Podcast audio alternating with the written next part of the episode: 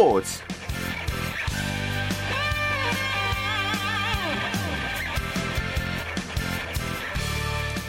네 안녕하십니까. 토요일 스포츠 스포츠의 아나운서 최시중입니다 자, 올 프로야구 정규 시즌 마지막 경기가 오늘 열렸습니다. 올해는 정말 특이하게도요. 정규 시즌 마지막 날까지도 플레이오프 직행 티켓이 주어지는 2위 자리가 확정되지 않았죠.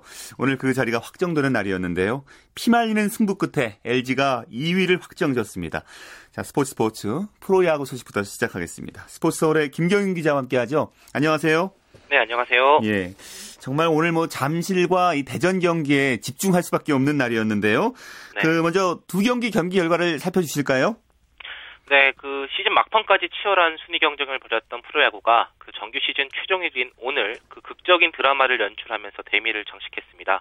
그 김기태 감독이 이끄는 LG 트윈스가 오늘 잠실구장에서 두산 베어스에 5대 2로 짜릿한 역전승을 거두면서 2위를 확정, 플레이오프에 직행했습니다. 그 LG는 시즌 최종 성적 74승 54패로 승률 5할 7푼 8리를 기록을 했고요. 이날 그 넥센은 한화에 패했는데 이런 넥센의 승률 7리를 앞서면서 최종 2위에 올랐습니다. 예. 그 LG가 단일 리그에서 2위를 차지한 것은 1997년 이후에 무려 16년 만입니다. 예. 자, 오늘 뭐 LG가 이겼다 하더라도 넥센이 이겼으면 이제 넥센이 2위가 확정되는 거였잖아요. 예. 하지만 넥센은 이제 한화에게 패하고 말았고 이 잠실 경기 두산과 LG의 승자가 이제 2위가 되는 거였는데 오늘 LG가 극적으로 또 역전승을 거뒀는데요. 네. 어, 오늘 뭐 승리의 1등 공신은 역시 이병규 선수라고 할 수 있습니다. 네. 그 이병규 선수 어제까지 그 롯데 손아섭 선수와 치열한 타격왕 경쟁을 펼쳤는데요. 오늘 마지막 경기에서 4타수 1안타 이상의 성적을 올려야 타격왕을 차지할 수 있었습니다.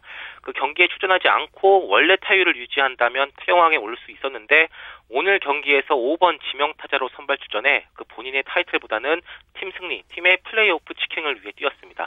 그 결과는 4타수 1안타를 기록하면서 타격왕을 거머쥐었고요. 그 이병규 선수는 2회와 4회 두 번의 타석에서 범타로 물러났지만 1대2로 뒤진 6회 말 2사 1, 3루에서 그 상대 바뀐 투수 유희관 선수의 높은 커브를 2타점 2루타로 연결하면서 팀의 역전을 이끌었습니다. 이병규 선수의 최종 타율은 3할 4푼 8리로 3할 4푼 5리를 기록한 손아섭, 손아섭 선수를 그 3리 차로 따돌렸습니다. 예. 자, 그리고 오늘 선발 류재국 선수였는데요. 류재국 네. 선수가 뭐 실점을 2점 했지만 그래도 끝까지 잘 막아주면서 봉중군으로 또 이어졌습니다. 네, 류재국 선수 올 시즌 중요한 순간마다 승리를 기록해서 승리의 아이콘이라는 별명까지 얻었는데요. 그 오늘 경기에서도 그랬습니다. 류재국 선수는 2회 그 홍성은 선수와 이원석 선수에게 연속 홈런을 허용하면서 흔들리는 듯 했는데 8회 원아웃까지 7과 3분의 1이닝 동안 2실점으로 호투하면서 마지막 경기에서 승리했습니다. 류재국 선수 그 항상 그 큰 경기에서 던진다라는 던지는 것을 좋아한다는 말을 평소에 이렇게 입에 달고 있었는데요. 예. 오늘 경기가 끝난 뒤에는 뜨거운 눈물을 좀 흘려서 오늘 경기에서의 그 부담감이 얼마나 컸는지 좀 보여줬습니다. 정말 뭐 쓰려고 예. 해도 쓰, 나올 수 없는 그런 정말 드라마 같은 일이 벌어졌잖아요. 예. 예. 오늘 뭐 잠실 가셨나요, 김경훈 기자는? 예, 저는 아, 그러셨군요. 예. 아, 정말 뭐 한국 시리즈 우승한 것처럼 LG 선수들 예. 다 울고 그랬잖아요. 예. 이제 뭐 16년 만에 플레이오프 직행을 이뤘는데요. 예. 사실 시즌 막판으로 가면서 LG가 좀 지친 그런 모습을 보여줬었는데 네. 꿀맛 같은 집이 휴식을 맛보게 됐습니다. 네. 그 LG는 오랜만에 가을 잔치에 초대된 만큼 그 경험적인 측면에서 그 가을 잔치에서 우려되는 부분이 많은데요. 하지만 LG는 보기보다 베테랑 선수들이 많은 팀입니다. 뭐 주장 이병규 선수를 비롯해서 박용택, 이진영 선수 등 고참 선수들과 또 신인급 젊은 선수들이 조화를 이루고 있기 때문에 플레이오프까지 남은 시간 동안 잘 준비를 한다면 큰 실패 없이 경기를 치를 수 있을 것이라 생각을 하고요. 예. 하지만 그 문제점도 있는데요. 올 시즌 초반 LG 마운드를 지켰던 뭐 정현욱, 유원상 선수의 컨디션이 무척 떨어져 있고 이동현 선수도 그 시즌 막판 출전 빈도가 많아지면서 많이 지쳐 있는 상태입니다. 투수진들의 체력 관리와 운용이 LG의 핵심 과제라고 볼 수 있겠습니다. 예. 자 반면 두산은 오늘 뭐 노경은의 구위도 초반에 좋았고 또 홍성흔 네. 이원석의 홈런까지 분위기 좋았었지만 역전패를 당했어요. 네. 그래서 이제 4위로 시즌을 이제 마감하게 됐잖아요. 네. 그래도 이제 포스트 시즌에서 두산이 가을 야구 했던 힘이 있기 때문에 그 점좀 네. 도움이 되겠죠.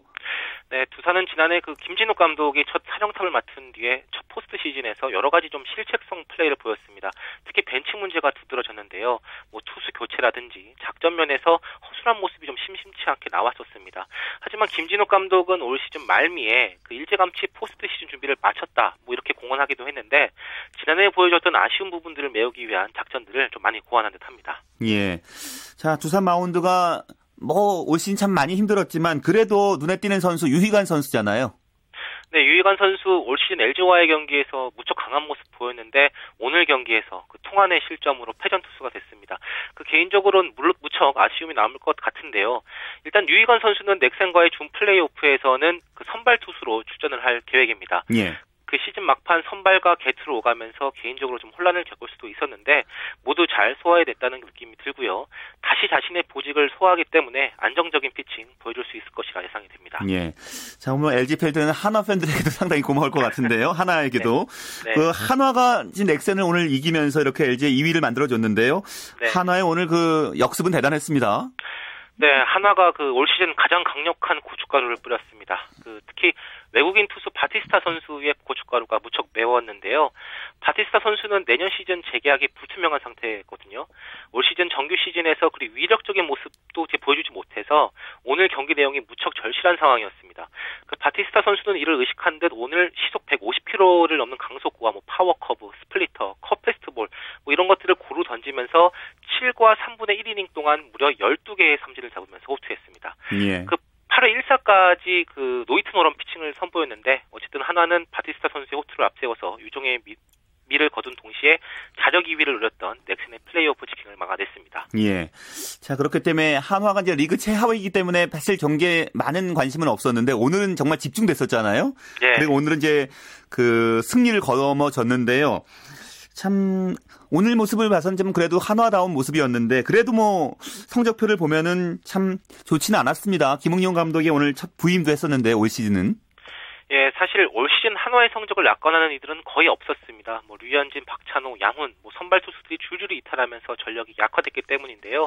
역대 한국 시리즈 10번의 우승을 차지했던 김응용 감독도 벅차긴 마찬가지였습니다.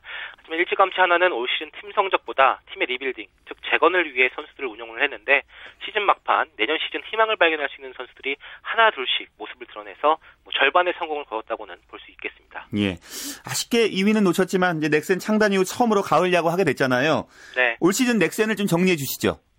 네, 참 의미 있는 한 해였습니다. 그 창단 8년 만에 넥센이 가을 야구에 진출해서 그 강팀으로 자리매김을 했습니다. 넥센은 지난해 가능성을 좀 보이기 시작을 했고요. 올 시즌 염경엽 감독 아래서 조금씩 성장을 했습니다. 뭐 6월과 7월엔 소속 선수들의 음주운전 사건과 또 선발 투수들의 부진으로 성장통이 찾아왔는데 그 염경엽 감독의 지도력을 바탕으로 무럭무럭 자라났습니다. 특히 리그 대표 타자인 뭐 박병호 선수와 뭐 서건창, 문우람, 뭐 강정호, 이성열 등 매서운 타선이 만들어졌고요. 또 신인 2년차 한현희 선수가 홀드왕, 또 손승락 선수가 리그 세이브왕에 오르면서 불펜, 불펜이 단단해졌습니다. 그 최고의 타자, 최고의 불펜을 보유한 넥센이 포스트 시즌에서 어떤 열매를 맺을지 온 야구 팬들의 관심이 좀 집중돼 있습니다. 예. 자, 그럼 오늘 SK 대 NC의 경기도 있었는데 NC가 역전승 거뒀네요. 네, 그 신생팀 NC 다이노스가 단독 7위로 시즌을 마쳤습니다. NC는 오늘 마산구장에서 열린 SK와의 시즌 마지막 경기에서 8회 말에 터진 박정준 선수의 역전 투런 홈런을 앞세워서 6대 5로 승리했습니다. NC는 그 52승 72패 4무 그리고 승률 4할 1푼 9리를 기록하면서 신, 신생팀 최다승 타이 기록까지 썼습니다. 예, NC 정말 데뷔 첫 해 기대 이상의 그 활약을 보여줬어요.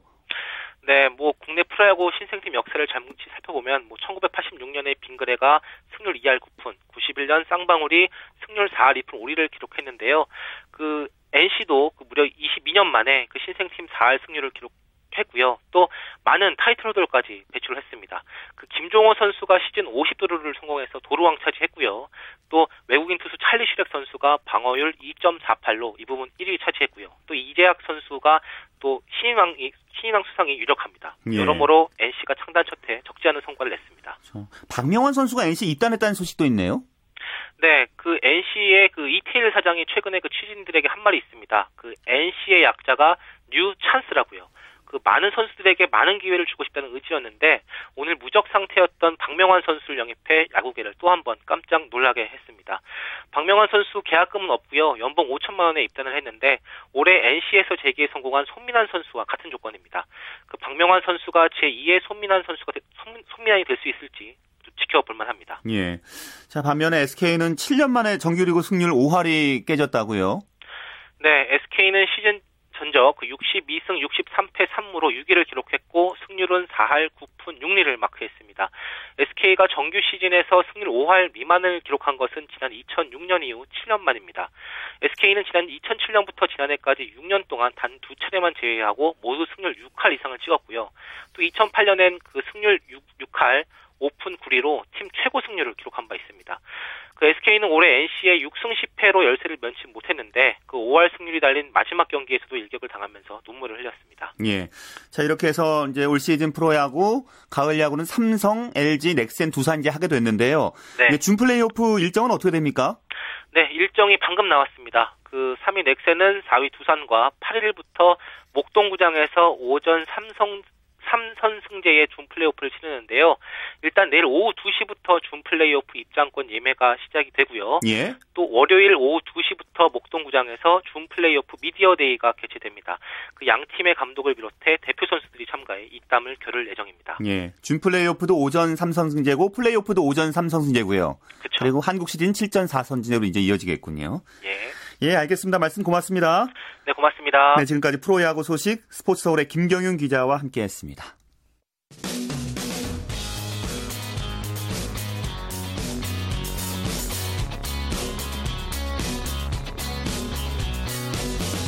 비판이 있습니다. 냉철한 분석이 있습니다. 스포츠 스포츠. 네, 일간 스포츠의 송지훈 기자와 함께 축구 소식 정리해드리죠. 안녕하십니까? 네, 안녕하세요. 네, K리그 울산이 부산 이기고 선두로 올라섰군요. 그렇습니다. 오늘 그 울산의 안방 문수 경기장에서 경기가 열렸는데요. 후반 10분에 터진 하피냐 선수의 결승골에 힘입어서 울산이 오늘 부산의 1대 0으로 이겼습니다. 울산이 오늘 이기면서 시즌 승점이 55점이 되면서 포항과 동률이 됐는데요. 골득실에서 포항에 4골을 앞서면서 리그 선두로 올라갔습니다. 울산이 리그 1위로 올라선 것은 지난 7월 이후로 약 3개월 만인데요. 울산은 최근 그 5경기에서 4승 1무로 무패 행진을 이어가면서 아주 좋은 흐름을 타고 있습니다. 예, 울산 대 부산 하면 이제 울산의 김신욱 선수, 부산의 이정호 선수의 공중전이 좀 볼만한데요. 오늘도 뭐 두 선수 대결이 만만치 않았다면서요? 네, 울산의 김신욱 선수 진격의 거인이라는 별명에서도 느껴지듯이 신장 196cm의 압도적인 체격 조건이 장점인데요. 하지만 이 김신욱 선수는 그동안 부산만 만나면 참 유난하다 싶을 정도로 경기력이 살아나지가 않았습니다. 그 이유는 바로 공중전의 달인이다라고 불리는 부산 수비수 이정호 선수와의 헤딩 싸움에서 이기지 못했기 때문입니다. 이 이정호 선수가 신장이 186cm로 그 10cm 정도 작은데요, 김신욱 선수보다. 하지만 이 점프력이 좋고 위치 선정이 뛰어나기 때문에 그동안 아주 이제 박빙의 그런 공중전 승부를 했습니다. 오늘도 뭐 두 선수 아주 치열하게 맞붙었는데요. 경기 내내 이정호 선수가 김신욱 선수를 꽁꽁 묶었습니다. 하지만 결승골 딱 한 장면에서 놓친 게 오늘 부산의 실점으로 이어지는 그런 계기가 됐거든요. 예. 그 울산이 득점하는 장면에서 공이 날아오는 동안에 김신욱 선수가 높이 점프를 하면서 부산 이범현 골키퍼의 시야를 가렸던 것이 하피냐 선수의 결승골로 이어졌습니다. 예. 자, 그리고 포항 대 수원의 경기도 매우 재밌었죠. 특히 경기 시작 17초 만에 골이 터졌다면서요. 네, 그렇습니다. 오늘 그 결과부터 말씀드리면 양 팀이 두 골씩 주고받으면서 2대 2로 비겼는데요. 예. 말씀하신 대로 첫 골이 아주 빨리 나왔습니다. 경기 시작 17초 만에 그 포항 고무열 선수가 수원 위험 지역 왼쪽에서 크로스를 올려줬는데 이 공을 그 부산 수비, 수원 수비수 곽광선 선수가 막으려던 과정에서 몸에 맞고 방향이 바뀌면서 수원 골대 안쪽으로 굴러 들어가는 그런 해프닝이 있었고요. 포항의 첫 골이 됐습니다. 이 득점 하나가 오늘 양 팀의 아주 치열한 공방전을 만들어주는 그런 중요한 계기가 됐습니다. 예, 뭐 수원은 정대세 선수 활약이 좋았죠. 네, 오늘 정대세 선수 수원이 0대 1로 뒤지고 있던 후반 30분에 그 팀 동료 조동원 선수의 슈팅이 골키퍼에 막혀서 뛰어나온 것을 다시 밀어넣으면서 동점을 만들었고요. 후반 38분에는 홍철 선수가 왼발로 올려준 볼을 문전에서 다이빙 헤딩 슈팅으로 성공하면서 역전골까지 기록을 했습니다. 그 정대세 선수가 7월 달에 그 시즌 6호 골까지 성공을 시킨 뒤에 부상이 계속 이어지면서 그라운드를 밟지 못하다가 최근에 복귀를 했는데요. 오늘 7호 골, 8호 골 한꺼번에 터트리면서 이 수원의 막판 상승세 이끄는 선봉장 역할을 하게 됐습니다. 예. 자, 그리고 포항은 이제 박성호 선수가 팀을 또 한번 구해냈어요. 네. 사실 이 후반 38분에 정대수 선수가 역전골 성공시킬 때까지만 해도 아, 오늘 수원이 원정에서 승점 3점 가져가는구나. 이렇게 생각하셨던 분들이 많았을 텐데 예. 역시나 이 포항에 가을 사나이 박성호 선수가 있었습니다. 추가 시간인 후반 48분에 황지수 선수의 크로스를 머리로 받아 넣으면서 동점골을 기록을 했는데요. 박성호 선수가 지금 9월 이후에만 정규리그에서 5골을 기록하면서 가을 사나이다운 그런 면모를 톡톡히 보여주고 있고 특히나 최근에는 지금 두 경기 연속으로 후반 48분의 골을 넣었거든요. 예. 버저비터의 사나이로도 새롭게 주목을 받게 됐습니다. 예, 저도 그 경기 그 골 넣는 장면을 봤는데 정말 수원 선수들 허탈해 하더라고요. 네, 그렇습니다. 자, 어찌됐든 오늘 비기긴 했지만 선두를 내줬잖아요, 포항이. 최근에 네. 성적이 좀 좋지는 않아요. 네, 오늘 뭐 포항이 천신만고 끝에 비기면서 지지는 않았는데요. 최근 들어서 이런 그 전반기 상승세가 눈에 띄게 꺾인 모습입니다. 최근 7경기 1승 1무 3패 그치면서 지금 승점을 6점밖에 벌지 못했는데요. 지금 포항이 승점 55점으로 울산의 골득 실차에 뒤진 2위기는 하지만 지금 그룹 A 팀들 중에 가장 많은 31경기를 치렀다. 이 점을 주목할 필요가 있습니다. 지금 선두 울산이 29경기, 그리고 승점 53점인 3위 전북이 30경기, 그리고 승점 50점의 4위 서울이 28경기거든요. 예. 지금 많은 경기를 치르면서도 승점을 벌어들이지 못하고 있다는 점, 포항이 분발해야 될 부분입니다. 예. 자, 그리고 강원은 시즌 첫 2연승을 이어갔군요. 네, 그 강원이 김용각 감독으로 시즌 도중에 사령탑을 바꾼 뒤에 팀 분위기가 확 바뀌었다, 또 경기력이 좋아졌다, 이런 평가를 하는 전문가들은 많았었는데 그에 비해서 경기 결과가 좋지 못해서 그동안 강원 팬들 좀 마음고생이 있으셨을 것 같습니다. 하지만 이 추석 연휴를 지나면서 강원이 그 경기력에 걸맞는 승점을 쌓아가는 그런 분위기인데요. 오늘 홈에서 경남을 2대1로 제압을 하면서 2연승을 기록했습니다. 그 올 시즌에 강원이 거둔 전체 승수가 4승이거든요. 예. 그 중에 지금 절반이 최근 두 경기에서 나왔으니까 강원이 이제 완연한 상승세를 타고 있다. 이렇게 말씀드릴 수 있겠습니다. 예. 그리고 또 강원과 함께 강등권 탈출 싸움 벌이고 있는 대구는 오늘 비겼죠? 네, 강원이 오늘 이기면서 순위가 13위 그대로지만 승점이 22점으로 올라갔는데요. 예. 그 12위인 대구가 오늘 최하위 대전과의 경기에서 1대1로 비겼습니다. 그러면서 이제 승점 한 점 추가해서 강원과 마찬가지로 22점입니다.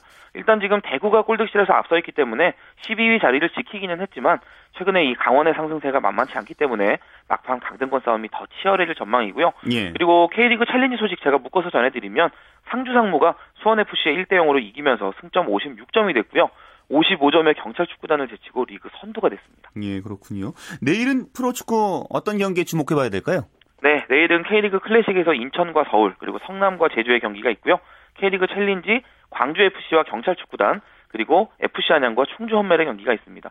일단 그 K리그 클래식 4위인 서울이 이제 선두권 도약을 위해서 그리고 6위 인천이 아시아 챔피언스리그 출전권을 위해서 지금 승리를 위해서 맞붙게 되는 그런 경기가 중요하고요. 예. 또 최근 그 성남시 시민구단 전환이 확정된 성남 이제 해체 위기에서 벗어났는데 제주를 상대로 신바람을 낼 수 있을지 관심입니다. 그리고 K리그 챌린지도 내일 만약에 경찰 축구단이 광주를 이기게 되면 다시 상주를 제치고 선두로 올라가게 되거든요. 치열한 한판이 될 것으로 전망됩니다. 예.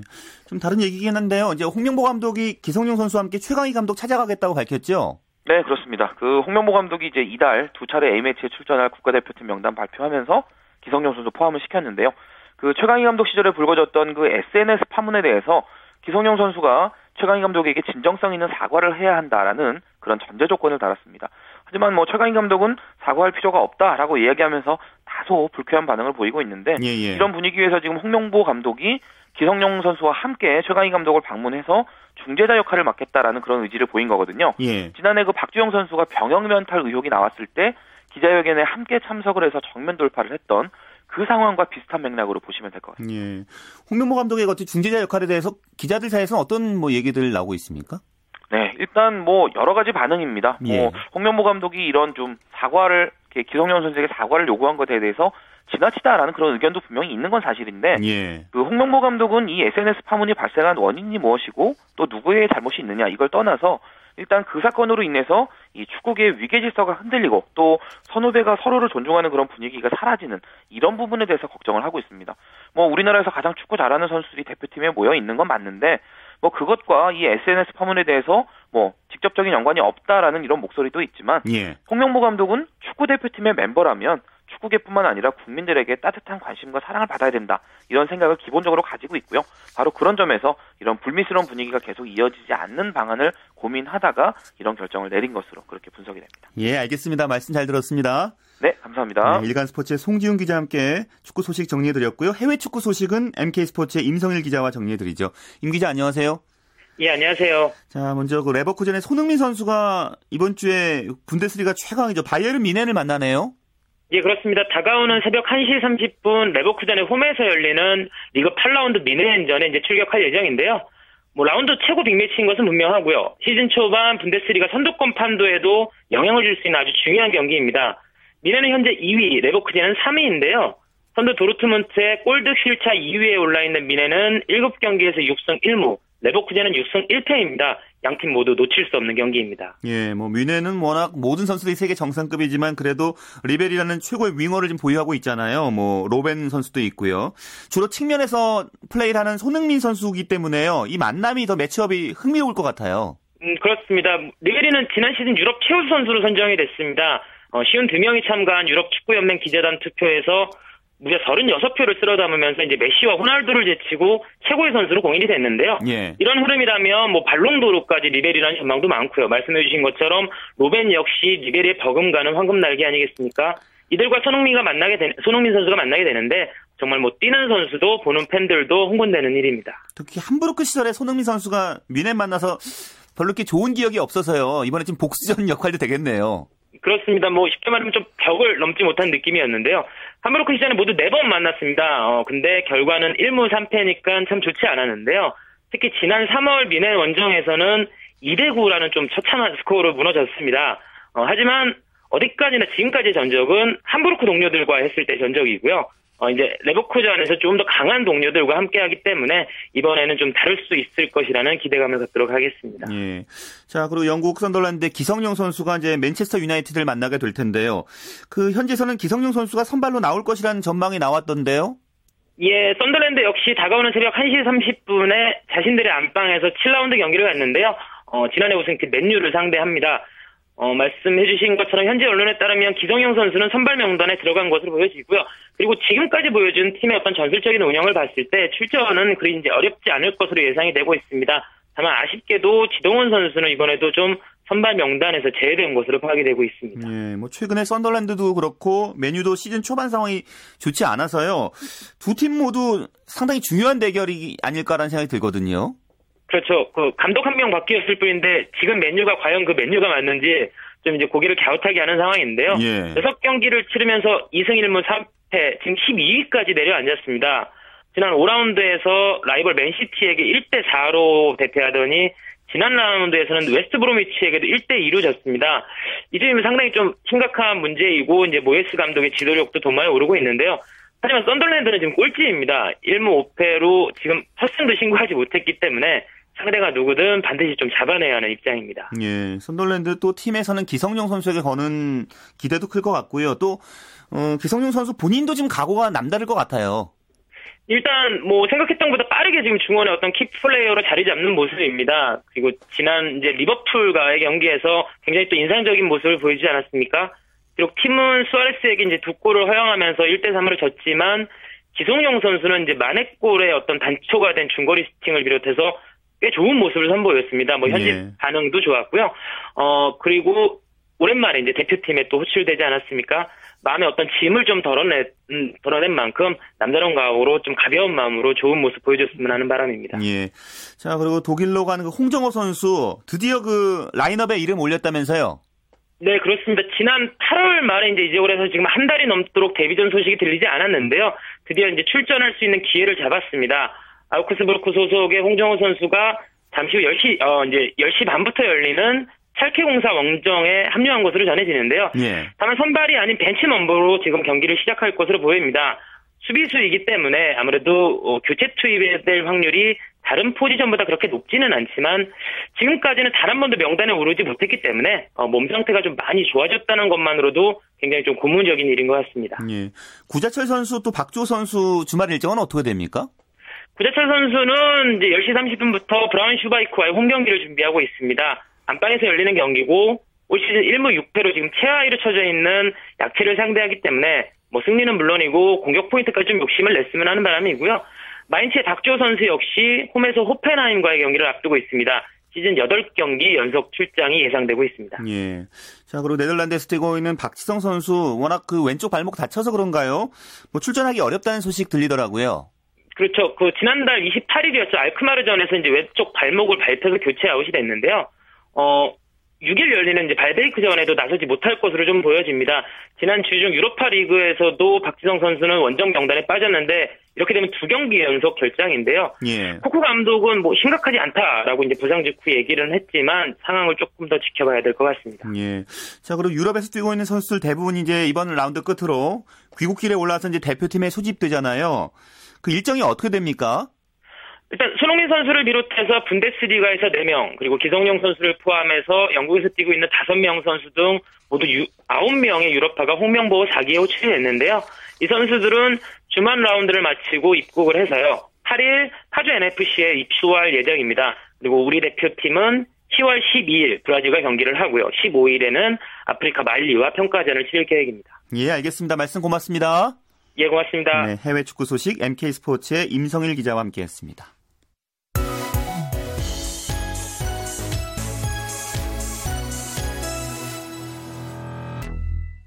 네, 스포츠 스포츠 매주 토요일에는 스포츠 현장 준비하고 있습니다. 사단법인 한기범 희망 나눔에서 개최한 이 3대3 길거리 농구대회 왕중안정 현장을 정수진 리포터가 오늘은 다녀왔습니다. 다치지 않게 각자 페어 플레이 하시도록 합시다. 알겠죠? 자, 상원이 차렷, 경례. 잘 부탁드립니다. 자, 양팀 주장. 양팀 주장 오세요. 네, 자, 돌아서고. 자, 가위바위보. 자, Yellow 공격. 네, 지금 제가 나와 있는 곳은 서울 월드컵 공원인데요. 지금 여기서 3대3 길거리 농구 대회 왕중왕전이 진행 중입니다. 이번 왕중왕전에는 그동안 참여했던 128팀, 512명 중에서 4강에 진출한 초중 고등학교 32팀이 출전했고요. 드디어 최고의 승부를 겨루고 있습니다. 그 현장 지금부터 함께 하시죠. 한기범 희망 나눔의 대표 한기범입니다. 전국대회에서 4강 팀 4위 안에 그 입상한 팀으로 오늘 이렇게 완융전 을 하게 된 거죠. 나온 팀이 정말 실력이 좋은 팀이에요. 어, 그동안 이렇게 장기적으로 어, 시합을 했는데 기간을 두면서 보니까 아이들이 실력이 부쩍부쩍 느는 걸 눈으로 보이더라고요. 그때 아이들은 뭐 예선전서부터 이렇게 올라온 아이들이 있고 오늘은 이제 실력을 갖춘 아이들이 오니까 월등하게 이제 이렇게 게임을 운영하는 거나 게임을 시합을 하는 거나 이렇게 차이가 좀 보이고 있네요. 우선은 몸을 부딪히면서 또 자기가 희생을 해야 되는 것도 있고 또 자기가 양보하는 것도 있고 또 자기가 어, 더 책임을 져야 되는 이런 각자의 맡은 그 책임이 있기 때문에 그런 거를 알면은 어, 서로 친구 간의 신뢰가 좀 회복, 회복될 수도 있고 또 공부에 의해서 스트레스 된 거를 운동으로도 좀 풀어서 공부도 더 잘 될 수도 있고 그런 목표를 가지고 하고 있거든요. 조금이라도 도움이 됐으면 좋겠어요. 왜 서 있냐, 중시야? 왜 서 있어? 자리에? 왜 서 있어? 1점 차, 1점 차! 야, 5분 나왔다, 5분! 천천히, 천천히, 천천히. 나이스, 나이스, 나이스. 빨리 받아, 빨리 받아, 빨리 받아. 타임, 타임, 타임이야, 타임. 활발하게 움직이고 알았어? 파이팅 있게 알았어? 그러면 돼 알았어? 생각 지금 너무 무리해서 하지 말자. 어 무리하게 하지 말고 돌리고 자 활발하게 움직여 파이팅 알았어? 자 CSU! 저희 팀 이름은 CSB 오리에즈 팀이고요. 안양에 저희가 활동하고 있고 한 10명 정도 되는 친구가 이제 평일날은 공부하고 주말에 농구하는 그런 팀인데 이번 10월 3일 대회에서 또 SK 나이츠에 대해서 우승하고 잘하는 애들입니다. 아, 그렇군요. 예. 그리고 저희 응원해준 그 팀 PEC 팀인데 그 팀이 NBA가 주최하는 3X 대회 우승한 팀이고 강팀이거든요. 거기도 감독이 있는데 저희가 오늘 운 좋게 이겼죠 그 팀을. 또 이런 대회를 나와서 이제 서로 협력하는 법, 또 승부처에서 집중해서 이기는 그런 근성 이런 걸 배우기 때문에 뭐 굉장히 좋은 기회라고 생각합니다. 네, 학생들의 경기이긴 하지만 이 순위가 걸려 있는 만큼 코트 위에서는 명승부가 펼쳐지고 또 응원의 열기도 더해지고 있습니다. 빠질 거가 알 빠져. 알았어 Good shot! 야 역전 당했어 천천히 야 역전이야. 수비 수비. 프레스 프레스! 파울 아끼지 말라고. 파울 아끼지 마. Nice 저희는 여기 우승하기 위해서 안양에서 먼 곳까지 왔어요. 경기 경험이 많아가지고 이렇게 긴장하지 않은데요. 막상 딱 생각하고 들어가니까 긴장이 되더라고요. 어, 제가 생각했던 것보다는 잘 안 됐지만 그래도 이겼으니 뭐 잘한 거겠죠? 입상하는 걸 목표로 들, 하고 들어왔는데요. 우승을 해야죠. 제 목표는 언제나 우승이었어요. 할 때마다 운동을 잘하고 싶다면 욕심이 생기고요. 승벽도 생기고 같이 경기 풀어가면서 친구들과 친감이 생기고 합동심 들어가는 것 같아요. 농구의 매력이요? 슛 쏘면 들어가는 거. 그 착 감길 때가 있어요. 좋아하는 농구를 가지고 이렇게 대회도 하잖아요. 네. 대회하는 그런 기분은 좀 어때요? 떨리죠. 상대를 만나면은 이제 모르던 사람도 많고 저 사람 얼마나 잘할까. 그냥 마음가짐이 중요한 것 같아요. 대회할 때는. 여기 여기 대회에서 만난 친구들도 많은데 그냥 운동하면 친구들이랑 많이 친해지는 것 같아요. 같이 농구하는 애들끼리 만나서 팀 만들어져서 활동하고 있어요. 저희 팀은 졌지만 다른 팀을 응원하기 위해서 자리 잡고 있어요. 일단 떨어지긴 해도 이렇게 나와서 다른 팀들이랑 친해지고 그런 것도 되게 의미 있는 것 같고요. 스포츠 스포츠는 스포츠니까 즐기는 게 좋은 것 같아요. 또 응원하는 팀이 또 이기면 그것도 기분 좋은 것 같아요. 네, 그냥 아, 는 애들이니까 아는 애들이 올라가면은 격려해주고 그런 게 좋은 것 같아요. 네, 그리고 초등학생 경기에서는 이 부모님들이 함께 지켜봐주고 있는데요. 우리 부모님들의 이야기도 들어보시죠. 아, 조마조마하죠. 아까 20대 10분가 그렇게 조마조마하게 이겼기 때문에 가슴이 콩당콩 당 했는데 지금은 조금 좀 수월할 것 같은 일단 여기까지 나왔으니까 어, 우승해야지. 기산초 화이팅!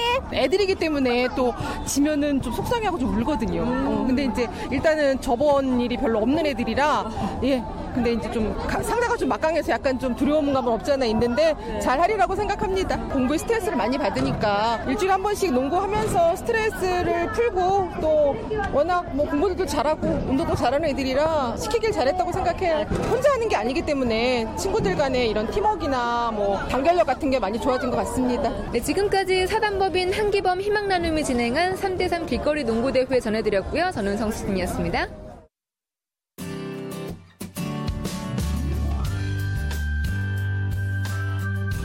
스포츠를 듣는 즐거움.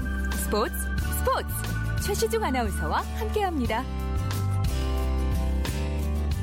네, 스포츠 라이벌의 세계 시간입니다. 한겨레 신문 김동훈 기자와 함께하죠. 어서 오세요. 예, 안녕하세요. 예, 오늘 또 어떤 라이벌인가요? 예, 지난주에 있었던 그 고려대와 연수대, 연수대와 고려대의 정기전을 계기로 연고전, 고연전을 소개해드렸는데요. 예. 지난주에는 이 정기전의 역사 또 역대 전적 이런 걸 살펴봤는데 오늘은 두 학교 정기전에 얽힌 에피소드와 명승부를 좀 어, 찾아봤습니다. 워낙 극적인 승부도 많이 나왔을 것 같은데요. 예. 가장 극적인 승부는 어떤 경기였습니까? 정말 많은데요. 그중에 몇 개만 꼽아보는데 우선 97년의 아이스하키 경기를 꼽을 수 있습니다.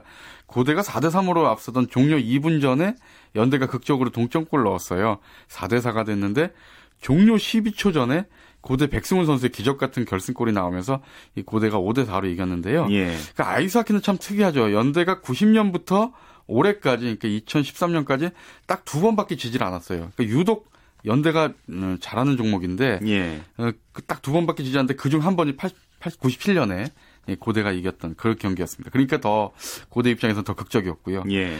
또 럭비 종목에서는 역시 그 유난히 극적인 승부가 많이 나오는 종목이 럭비인데요. 1970년 이 연대가 종료 15초 전에 트라이를 성공하면서 8대 6. 그러니까 15초 전에 역전을 해, 어, 극적인 역전승을 거둔 겁니다. 예. 또 81년에는 연대가 14대 12로 어, 극적인 역전승을 거둔 적도 있고요. 반면에 고대는 2003년에 역전에 역전을 거듭하다가 후반 인저리 타임 때 페널티킥을 성공시키면서 아. 19대 18 극적인 제재 역전승을 거뒀습니다. 정말 뭐 지금 얘기로 들어도 그때 막 그 가슴이 뛸 것 같은데 어, 예. 대단했겠네요. 또 야구도 극적인 승부가 많았을 것 같아요. 예, 딱 두 개의 사례를 소개시켜드리면 70년에 있었던 정기전이었습니다. 그때 연대 유나모 선수 그러니까 뭐이 굉장히 유명하신 분인데 8회까지 단 1안타만 허용하면서 1대 0으로 연대가 앞서갔는데요. 예. 고대가 9회 초 투아웃입니다. 뭐 투아웃이면 경기 끝난 거죠. 여기서 예전에 그 MB 청룡에서 뛰었던 이종도 선수. 예. 고대 이종도 선수가 극적인 동점 솔로 홈런을 터뜨려서 1대 1로 비겼습니다. 근데 30년 후에 그러니까 2000년 정기전 때 아주 똑같은 상황이 재현이 됐어요. 연대 투수가 조용준 선수거든요. 조라이더. 조용준 예. 선수인데 9회 투아웃까지 3안타만 맞고 완봉승을 눈앞에 두고 있었는데 1대 0이었거든요. 이때 고대의 타자가 지금 LG에서 뛰고 있는 박용택 선수인데 어, 주자가 1루에 있었거든요. 투 스트라이크까지 잡아놓고 몸에 맞는 공이 나오면서 2사 1루가 됐고 어, 이택근 선수 지금 예. 넥센에서 뛰는 이택근 선수의 유격수 땅볼을 이걸 연대 이현곤 선수가 아. 실책을 하면서 1대1로 또 극적으로 9회 투아웃에 예. 예, 동점으로 끝났습니다. 그때는 다 대학생이었군요. 예. 지금 프로에서 활약하고 있는 선수들인데요. 농구 경기는요. 예. 뭐 흥분한 관중들 때문에 경기가 뭐 중간에 취소된 적도 있었다면서요. 예, 그러니까 농구 경기는 거의 막판에 뭐 이 관중들이 코트에 난입해서 경기가 막 그 아수라장이 되기도 하고 그런 경우가 예. 많은 종목인데요. 86년 정기전 때는 이런 일이 있었어요.